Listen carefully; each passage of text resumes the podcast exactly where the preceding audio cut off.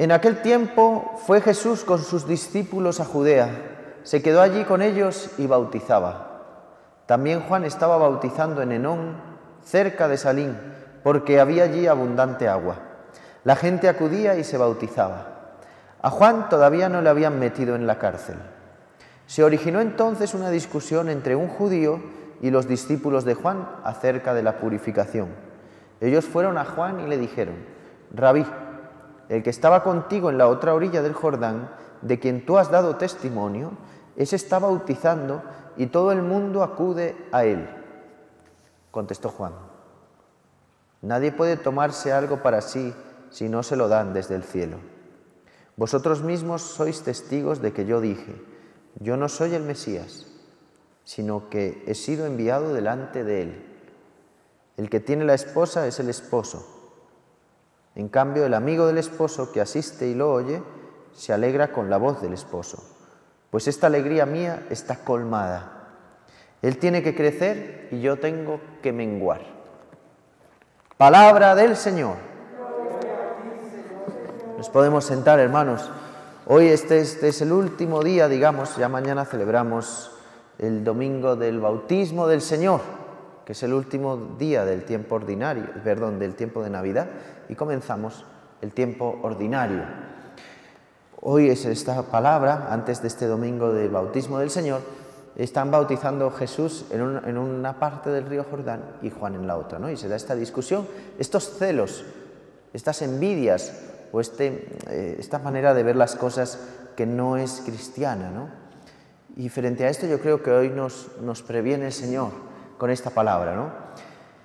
No sé por qué me surge deciros que la ideología, las ideologías, las idolatrías, porque al final las ideologías son idolatrías todas las ideologías son idolatrías. Bueno, tantas personas que veo yo que se apoyan en la ideología, como si fuera su religión, ¿no? Que yo soy de no sé qué, que yo soy de no sé cuánto.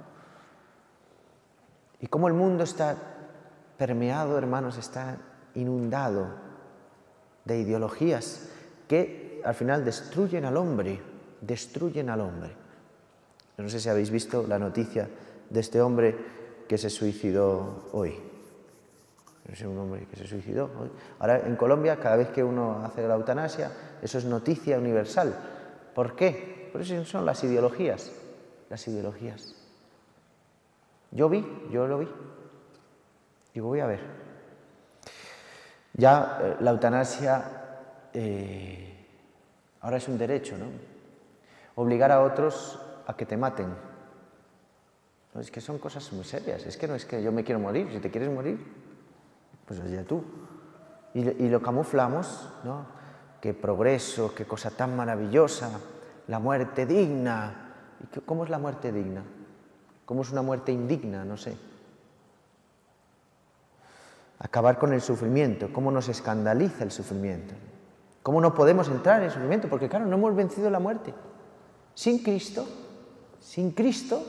la muerte no tiene ningún sentido. Y entonces, pues, y el sufrimiento menos. Entonces, pues me quito la vida o lo que sea, ¿no? E ideologías, que lo vemos hoy en el Evangelio, al final son ideologías, ídolos que tenían, ¿no? Para muchos Juan era un ídolo. Y Juan tiene que decir, y ya lo había dicho, no soy yo el Mesías. Yo no soy digno de desatarle las sandalias. Es Él es el Cordero de Dios que quita el pecado del mundo. Y esa es la misión de Juan Bautista, señalar a Cristo. Todo lo demás, hermanos, no. Nosotros estamos llamados también como Juan Bautista, señalar a Cristo, mostrarle al mundo. Pero para eso es necesario que primero te encuentres con Cristo, para poder enseñarle al mundo quién es Cristo, quién salva, quién te ama, quién te ha perdonado los pecados, quién está haciendo de ti un hombre nuevo, quién está reconstruyendo tu matrimonio. Es Él, no soy yo. Yo no puedo. Yo no soy el que vive en castidad. Es Cristo que en mí me hace vivir en castidad. ¿Te das cuenta la diferencia, no? El cristianismo no es en nuestras fuerzas, no somos nosotros. Es necesario que nosotros disminuyamos la humildad. Dicen, yo tengo que menguar para que Cristo sea el que se presente en mi vida. Un cristiano no se muestra a él. Cuando tú veas que un cristiano se está mostrando, no es cristiano. No es cristiano. Hablará muy bonito. Eso nos puede suceder a todos, ¿eh? Hablará muy bonito, dirá las cosas muy bien, hará unas oraciones bellísimas. Hay gente que dice, ay, es que hace unas oraciones bellísimas. Y entonces viene a mi casa y me hace unas curaciones y unas sanaciones y no sé qué, porque es que habla tan lindo. ¿Y quién es ese man? Porque por misa ni se asoma el hijo de madre ese. ¿Con qué poder hace lo que hace? ¿Qué intimidad tiene con Jesucristo? Con la Eucaristía, con los sacramentos. Porque no podemos estar con Cristo y sin Él. O estamos con Cristo o estamos sin Cristo. Una de dos. Yo no sé cómo estás tú hoy. Por eso, hermanos, es necesario que yo mengüe. Necesitamos menguar, es la humildad. Pero es que eso viene automáticamente. Cuando tú te encuentras con Cristo, tú eres un soberbio. Cristo se encuentra con un soberbio, con un lujurioso, con un envidioso, con una chismosa. ¿Qué más decimos?